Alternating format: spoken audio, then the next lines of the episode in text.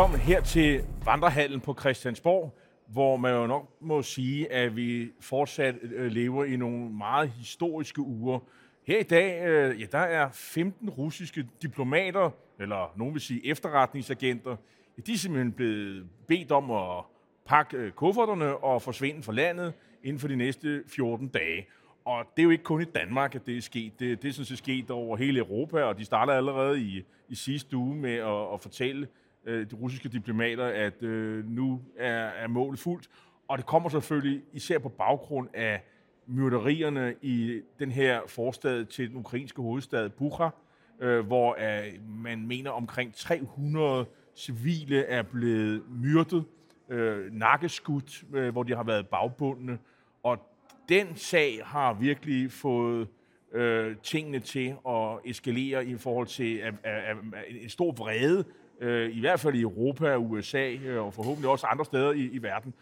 Og den reaktion øh, er der så også øh, blevet reageret på, eller der har været en reaktion på det i dag fra den danske ja, regering. Altså, der kommer ligesom, kan man sige, et katalog af, af yderligere øh, reaktioner. Altså dels den her udvisning af øh, de 15 efterretningsofficerer og spioner, så har der så også været en melding fra den danske udenrigsminister Jeppe Kofod om, at man støtter nedsættelsen af et krigsforbrydertribunal. Det vil sige, at de ansvarlige for de øh, krigsforbrydelser, som sker i, jo ikke kun i, i forstaden til Kiev, Butja, men desværre nok også en lang række andre steder, at de skal stilles altså for en krigsforbrydertribunal på samme måde, som vi så efter krigene på Balkan.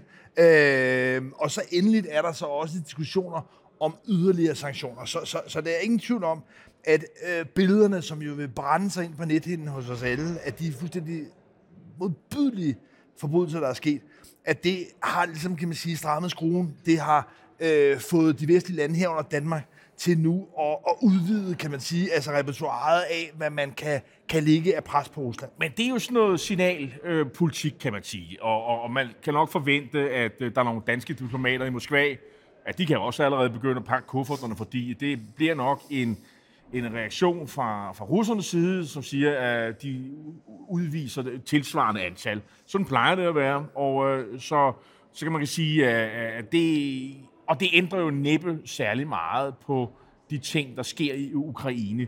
Øh, men der er jo et, øh, et slagsmål øh, om nogle helt andre ting, nemlig at, øh, og det er meget paradoxalt, kan man sige, at vi jo sådan set her i Vesten er med til at finansiere øh, den russiske krigsmaskine ved det, at, at vi har været flinke til i, i snart mange år at, at, at aftage russisk olie og gas. Og det er der jo også et politisk krav, øh, må man nok have lov at sige. Herhjemmefra, hvordan slipper vi af med det? Og der er faktisk nogle lande allerede, øh, jeg tror det er Litauen øh, blandt andet, som har stoppet helt med, med russisk gas, og andre øh, mindre lande, ja, altså øh, som, det... som er i gang med det. Men det er jo ikke så enkelt, Lars, at bare sige, nu sætter vi en prop i, i flasken med, med, med russisk gas. Nej, altså på den ene side er det oplagt ikke enkelt, særligt fordi der er nogle lande, østeuropæiske lande, som er meget afhængige af, af, af russiske energiforsyninger. Så på den ene side er det ikke enkelt. Omvendt, på den anden side, er der altså også den lidt djævelske dynamik, at på grund af krigen, ja, der er priserne på naturgas og på olie steget. Så man er i den altså, meget mærkelige situation, at man i dag betaler langt mere til Rusland i hård valuta, end man gjorde for to måneder siden. Så ja, det er ikke enkelt. Omvendt er det også ret indlysende for øh, de ansvarlige i Europa, at det er helt uholdbart at forsøge at lægge sanktioner, forsøge at begrænse den russiske øh, invasionskrig, hvis man ikke gør noget ved det her. Amerikanerne har allerede gjort det. Joe Biden har meddelt, at man har stoppet øh, for enhver form for import af russisk øh, gas og olie. Og det er også noget nemmere, fordi at USA er selvforsynende. Men, men pointen her er altså bare, at ja, det er kompliceret, det er noget, der vil kræve enormt store investeringer, men omvendt er det også bare blevet altså, fuldstændig altså, ubestrideligt, at det ikke er holdbart. Og så har vi jo, altså vi har simpelthen mangel på alternativ lige nu. Øh, altså vindmøller, møller og så videre, det kan man ikke lige få op og stå på en formdag. Øh, øh, der er, øh, jeg tror, det er, der er nogle andre former for den naturgas, øh, man kan gå over til. Øh, og det kan man jo ikke lige sådan ja, få... Altså flydende, flydende, flydende naturgas, ja. som man, man, man kan sejle ind blandt andet for USA. Men øh, ja, ja, men, så, men man kan jo ikke få sådan øh, gravet øh, sådan, nogle kablerne ned og så videre. Det, det, det, det, det, det tager altså lidt længere tid og og, og, og, og, få, og få ordnet det. Øh, og plus det, at øh, det, det store land, som jo er afhængig af, af Rusland, det er jo sådan set Tyskland. Og, og hvordan er det nu med, med Danmark? Øh, vi er jo underleverandør til tysk industri. Hvis man nu forestiller sig, at tysk industri øh, pludselig stopper, måske fordi Vladimir Putin siger, okay, nu stopper vi bare med russisk øh, gastilførsel til, til, til, til, til Europa, så vil det jo ramme os på en måde, som vi måske ikke helt forestiller os. Altså, vi er jo også afhængige af, at, at tysk økonomi kører øh, på, på skinner, øh, og lige i øjeblikket går det jo fint i dansk økonomi, jo, men det kan hurtigt men, ja, men det er jo sådan en afvejning, fordi man skal jo altid forholde sig til, hvad er alternativet? Og hvis alternativet til at lægge virkelig hårde sanktioner på den russiske energi, det sådan set er, at man har en krig, som eskalerer, som gør det umuligt at bremse øh, Rusland, og at krigen måske spreder sig, ja, så kan de økonomiske omkostninger, altså, og for så vidt også de menneskelige omkostninger, jo meget hurtigt vise sig at blive væsentligt større end det chok, der vil være i at få stoppet gassen. Og det virker som om, at øh, du har ligesom taget pejling af, hvad politikerne herinde på Christiansborg øh, mener, fordi de er meget på dit hold, øh, fornemmer jeg. Der har jo været øh, øh forspørgselsdebat her i dag, øh, eller spørg, spørgetime spørg med statsministeren, og det er jo ret tydeligt, at øh, faktisk øh, både Venstre, men også konservative og andre, øh, og så helt over på venstrefløjen, Enhedslisten, SF, de radikale, alle er enige om, at det handler om at få øh, nedbragt afhængigheden af russisk olie og gas. Og de vil aller, aller, allerhelst have det, have det stoppet i dag. Og, og statsministeren er sådan set enige. Og øh, her i dag, øh, der kom der faktisk en nyhed ved det, at øh, der kommer en plan efter påske. Øh, Danmark kan mere. To. Ja, der kommer noget allerede inden. Øh, for meget tyder på, at man allerede her sidst på ugen vil fremrykke nogle af de øh, vindmølleplaner, der er. Der er jo hele tiden løbende i gang med udbygning af, af vindmølleparker, havvindmølleparker. Nogle af dem har været bremset på grund af byråkrati og andre ting. Og der er det altså, at man vil forsøge at fremskynde øh, i ret betydelig øh, vindmølle allerede den her uge. Men så er det rigtigt, at umiddelbart efter påske, tirsdag den 19. april, ja, der planlægger regeringen at, at præsentere en plan, en energiplan, kunne man sige, som måske som det største element øh, rummer en hensigtserklæring, for mere er det ikke, om Nå. at de øh, godt 400.000 øh, husstande, som i dag har gasfyr, at de hurtigst muligt skal over på fjernvarmenettet. Men problemet her er altså, og det er derfor, jeg omtaler det som en hensigtserklæring, det er, at det er altså heller ikke noget. Ligesom man ikke kan bygge øh, vindmølleparker med det samme, så kan man heller ikke med et fingerknips... Fjernvarme, det, er ikke sådan noget, det, det, det, tager vel et par år at få lavet det normalt, det gør det ikke? Jo, det tager i hvert fald altså, jo nogle mennesker, der skal ud og grave øh, Det var det, jeg talte om før. Ja. ja.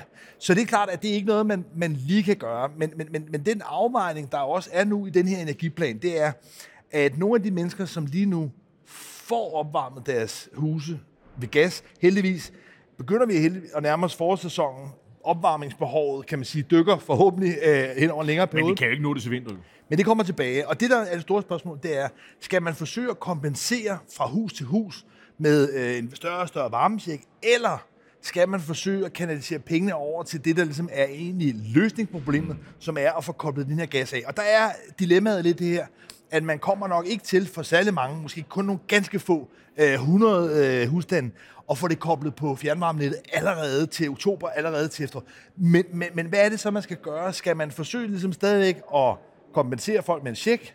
Eller skal man reservere pengene til at løse problemet? Og det er slagsmål. Men der, det er noget, der kommer til at foregå. Der er vel også kapacitet. Altså, så mange mennesker er der, der ikke der kan lave de her løsninger. Altså, har vi de folk... Øh, har vi de redskaber? Har vi de materialer? Og noget, du skal have med i regnestykket, det er, at vi her i Danmark jo altså står over for at skulle øh, blive mindre afhængig af russisk gas.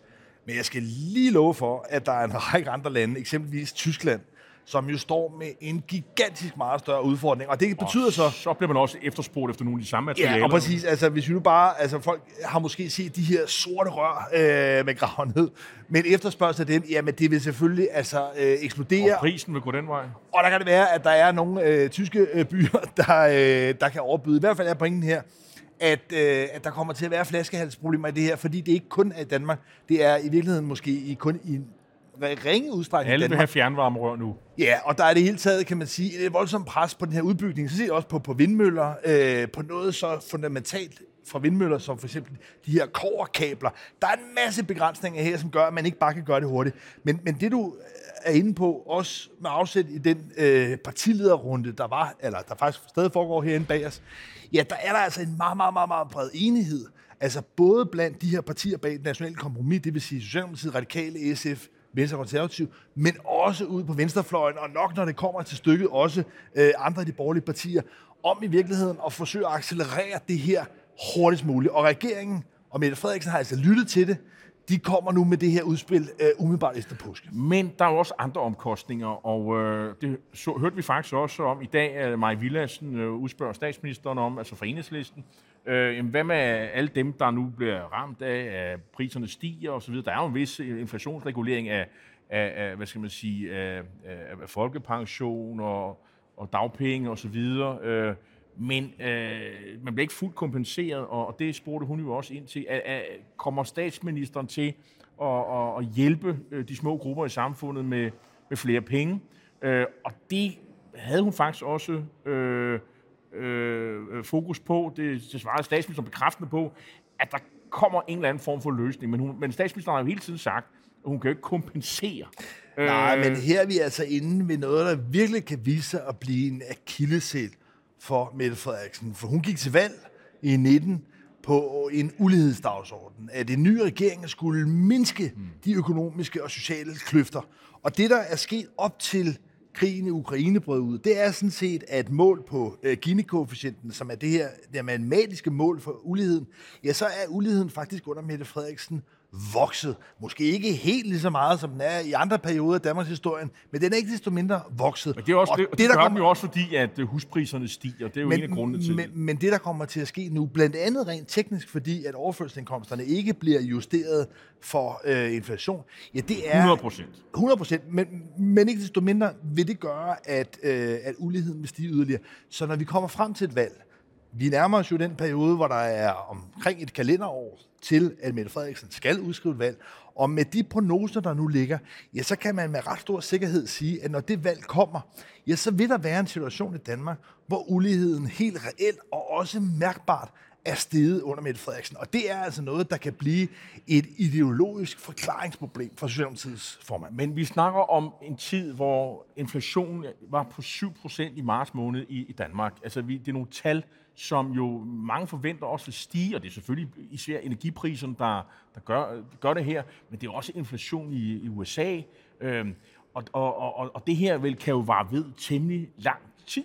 Øhm, så, og, og statsministeren har man også indtryk af, at regeringen barsler med nogle planer for, jamen, hvad skal man gøre? Øh, måske skattelettelser, måske skal man ud og øh, skal man sige, slå et ordentligt hul i statskassen øh, til at, at hjælpe folk, måske ikke 100%, men øh, fordi at det er en dyr tid, vi, vi lever i på, på mange måder.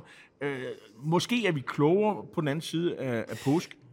Men ja, det der jo er problemet for politikerne, det er, at det i hvert fald traditionelt set er meget vanskeligt med de virkemidler, man normalt bruger her på Christiansborg, at dæmpe inflation. Forstået på den måde, at hvis man nu for eksempel tog det forslag, som blandt andet konservativ Søren Pape har været fremme med, om skattelettelser, ja, så vil folk lige pludselig få flere penge.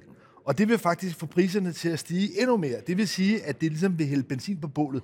Omvendt, hvis man tog en mere klassisk socialdemokratisk løsning med at fremrykke offentlige investeringer, ja, så er man også ude i en situation, hvor man hælder flere penge ind priserne stiger endnu mere, og problemet bliver større. Så ud fra de måder, man normalt tænker for de forskellige partier, ja, så er der altså ikke nogen enkel måde at begrænse inflation, og det er noget af det, der gør det særligt svært også for dem at diskutere. Og en af de andre ting, som jo også er med, at man bruger flere penge, det, det, er, jo, at, det er jo de flygtninge, der kommer til landet. Altså, man har jo de første 2 milliarder, dem til de her omkring 20.000 ukrainer. Jeg tror, vi er oppe på en 26.000, måske nærmer vi os 30.000 ukrainer i Danmark. Jamen, dem har man altså hentet fra kassen med, øh, med ulandsmidler. Øh, så det var ligesom nogen, der var allerede budgetteret. Men, men nu snakker vi måske om øh, 100.000, og det vil sige, det er 10 milliarder kroner.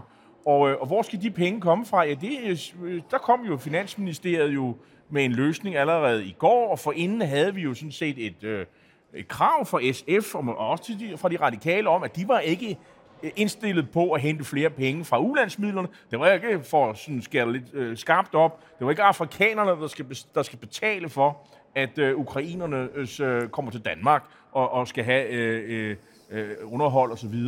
Øh, så man må finde penge andre steder, og, og, og skattestigninger var, var en mulighed. Men der kom så... Øh, Jeg har en tredje mulighed. Der kom så Finansministeriet og sagde, jamen øh, den der budgetlov, vi har vedtaget i 2012, hvor vi kun må have et budgetunderskud på jeg tror, 0,5 procent, øh, det ser vi bort fra, for det er en ekstraordinær situation. Det kan alle ligesom være med på. Så nu kan man øh, bruge endnu flere penge, jeg tror det op til 1 procent. Øh, Og den måde, man finder det på, det er jo simpelthen bare ved at låne pengene, i høj grad låne pengene af danskerne selv, altså ved simpelthen bare at udstede nogle nye serier af statsobligationer. Og på den måde, ja, der får Nationalbanken altså og anden omgang øh, staten øh, flere penge at kunne bruge. og det Så kan man der- jo, fordi at renten er negativ øh, stadigvæk. Ja, men det, men, men, man kan sige, men det er jo også noget af det, der øh, bevæger sig. Under alle omstændigheder har det ikke vist sig at være noget problem for den danske stat at øh, udstede nye serier Men det er jo stadigvæk et brud på budgetlov, og den her meget Nej, hold, hold, fordi nu- holdbare, holdbare Nej, hvad hedder det, ja. øh, økonomiske plan, man har haft, eller regime, man har haft. Det er sidste år, det var sådan. I dag og nu og fremadrettet, og nok også i mange år fremadrettet, der vil der være en lidt anden logik. Fordi du er fuldstændig ret i, at det er et brud med den sådan lidt mere nøjsomme strategi, der måske kunne sige sig have været. Men, Men det er født af ekstraordinære omstændigheder. Det men, men, men fordi at statsgælden er blevet nedbragt til et historisk set ret lavt niveau, og fordi at der nu også er politisk vilje, ikke kun fra Socialdemokratiet, de har måske også historisk været villige til at låne penge, men altså også fra Venstre, Konservative og Radikale, så er der altså et bredt flertal blandt den her nye økonomiske model, som handler om, det skal ikke tages hverken fra afrikanerne, det skal heller ikke finansieres med nye øh, skattelettelser. Jeg tror, det har været talt om en Ukraine... Skattestigninger, mener du? Ja, skattestigninger, en, en Ukraine-skattearting. Glem det. Man ringer simpelthen bare over øh, til, til Lars Rode over i Nationalbanken øh, banken og beder om at øh, få kørt en Og trillebør over kan man jo penge. gøre, fordi man har ført en, en sådan ret fornuftig økonomisk politik øh, øh, gennem rigtig mange år i virkeligheden. I hvert fald holdbar økonomisk politik, at det her kan, kan, kan lade sig gøre. Øhm, men øhm, øh, på den måde kan man sige, at det jo er lykkeligt, at man er den, har den, den her mulighed. Der er masser af andre lande, der ikke har helt de samme muligheder. Men Lars, øh, øh der sker jo også øh, nogle lidt andre ting. Øh, øh, i fraværet af de store slagsmål herinde, så kan man jo komme op og, og skændes lidt om, øh, hvad der skal stå på den øh, stemmeseddel, øh, som vi skal stemme omkring. Øh, det er den 1. juni, altså EU-afstemning. Øh, hvad skal der stå på den? Og, øh, og der har det jo faktisk været sådan, at, at, at at de her, hvad kan man kalde dem for ja-partierne, øh, de har blevet enige om øh, med, at, øh, at øh, med en, en udformning af stemmesedlen, som har faldet Enhedslisten og Dansk Folkeparti for brystet, fordi der hverken står noget om øh, EU, øh, der står ikke noget om forbehold, og der står ikke noget militær. Der står, øh, ønsker du, øh, efter lige hukommelsen, så står der noget om, at ønsker af, af ja eller nej til et, øh, et, et, et europæisk øh, forsvarsfællesskab. Øh, ønsker du det? det er sådan mere, sådan er det formuleret nogenlunde. Der er ikke nogen tvivl om, at partierne, bevægelserne, venter kun på en anledning til som at ryge totterne på hinanden. Men jeg synes, det forløb, der er her, synes jeg er virkelig dårligt politisk håndværk. Det er Udenrigsministeriet, der har udformet det her lovforslag, og hvis der er én ting, som selv den mest tungnemme må kunne have forstået og have i hvert fald opfanget fra de tidligere EU-afstemninger, det er, at hvis der er én ting, som ja-siden gang på gang taber på, så er det at virke arrogant, nedladende og tage et, øh, et ja for givet. Og det, der er problemet med den formulering, som man under en synsvinkel kan sige ikke er super kontroversiel, det er, at den i hvert fald kan læses som et lidt ledende spørgsmål, at den ligesom ligger op til, at man skal sige ja. Og der er lavet undersøgelser, der viser, at hvis man spørger folk specifikt til, vil du afskaffe forbeholdet, ja, så er der faktisk et flertal for et nej. Hvis man omvendt spørger, som man her forsøger at sige, jamen synes du, at vi skal samarbejde tættere om forsvarspolitik i Europa, ja, så er der et flertal for ja. Så det betyder noget, hvordan man spørger. Og alene det at have åbnet for den her debat, det synes jeg som sagt er dårligt politisk håndværk, fordi man risikerer jo at spille modstanderne nogle ret oplagt gode argumenter Man i her. kan, det er muligt, det er dårligt, økonom, øh, dårligt politisk håndværk, forstået på den måde, at der er, det er jo no, det er Udenrigsministeriet, der har formuleret den. Vi ved nu, at den har jo sådan set ikke været, det er ikke sådan noget med, at der er siddet fem partiledere omkring et bord, og så, det, det er det, vi er enige om. Mm, Det er sådan været til orientering. Kan du leve med den her formulering? Ja, har, og så har man nikket til det. Det er sådan, det er blevet til. Øh, Så det er ikke sådan noget med Ellemann og Pia Olsen Dyr, de har siddet, så vi skal gøre sådan og sådan og sådan. Det, det, det er, det, er det det kun det er, være. det er Udenrigsministeriet, der har udformet det her, og det er der blevet nikket til. Øh, du siger nu, at, øh, at, øh, at, at sådan hørte jeg dig, at, øh, at den her formulering, at den kan få betydning. Det tror jeg ikke sekund på.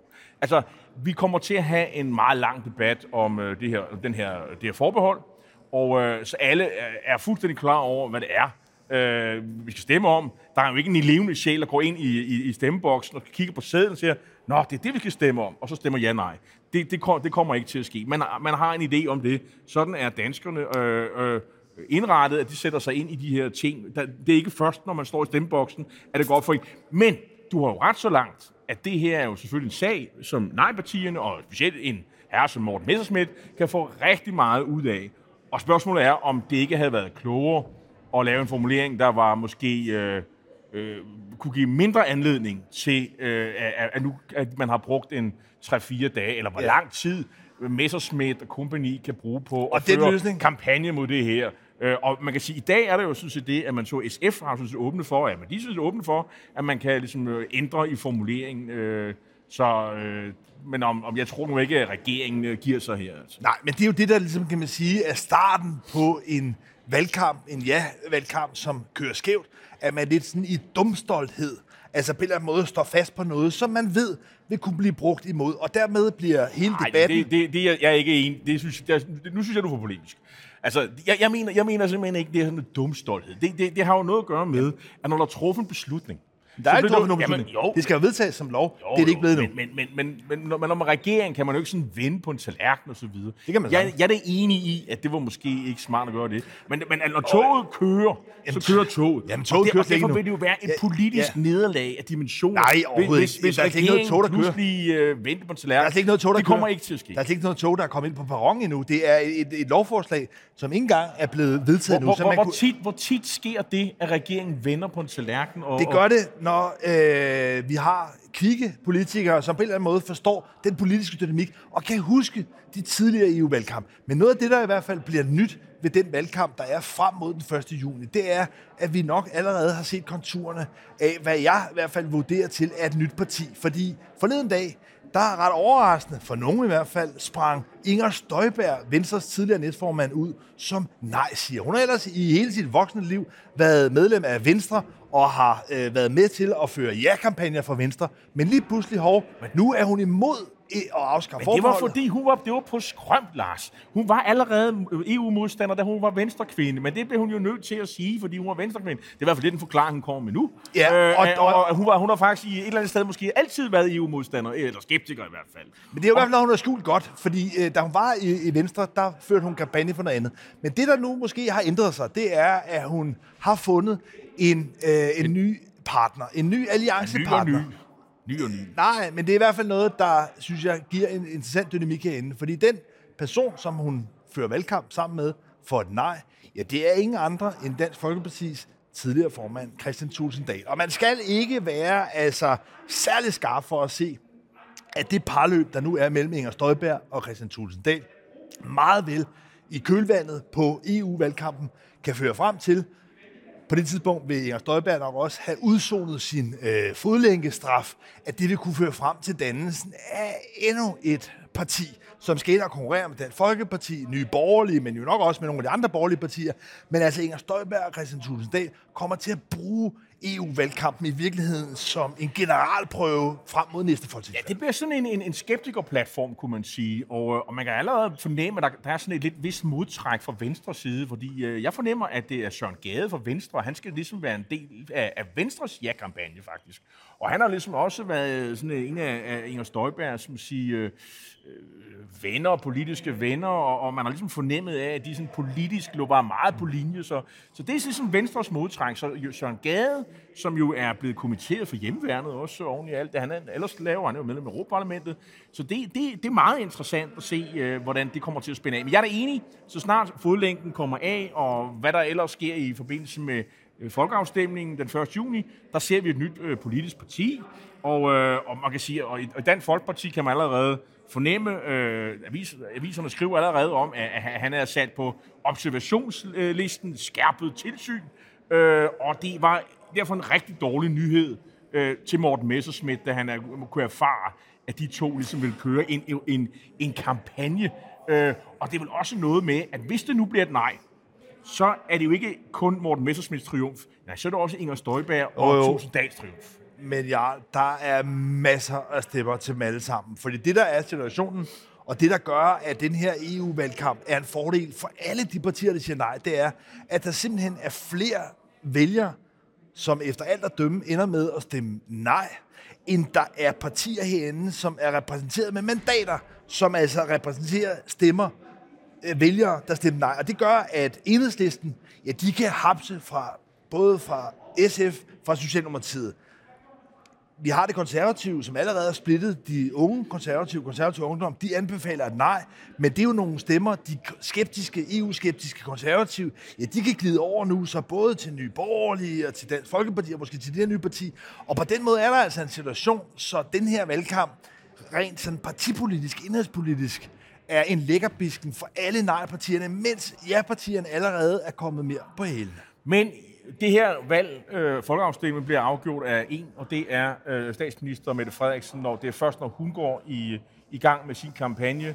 Og måske skal hun også finde en eller anden øh, socialdemokrat, der kan gå i spidsen for sådan en, øh, en valgkampagne. Det kunne være en, øh, en, øh, en, øh, en øh, Peter Hummelgaard måske. Han har jo tidligere haft held med andre ting. Han har gjort Arne-pensionen. Socialdemokraterne og regeringen skal i gang med en kampagne snart. Ellers så bliver der altså et, et nej. Og det er altså, øh, det er værd at huske på, det er Mette Frederiksens projekt. Det er hende, der har sagt, at vi skal have en folkeafstemning. Så det er, bliver det et nej, så bliver det også et nederlag til regeringen. Og, og derfor så skal de se at komme op i gear. Tusind tak for at se med her i Borgen Late Night.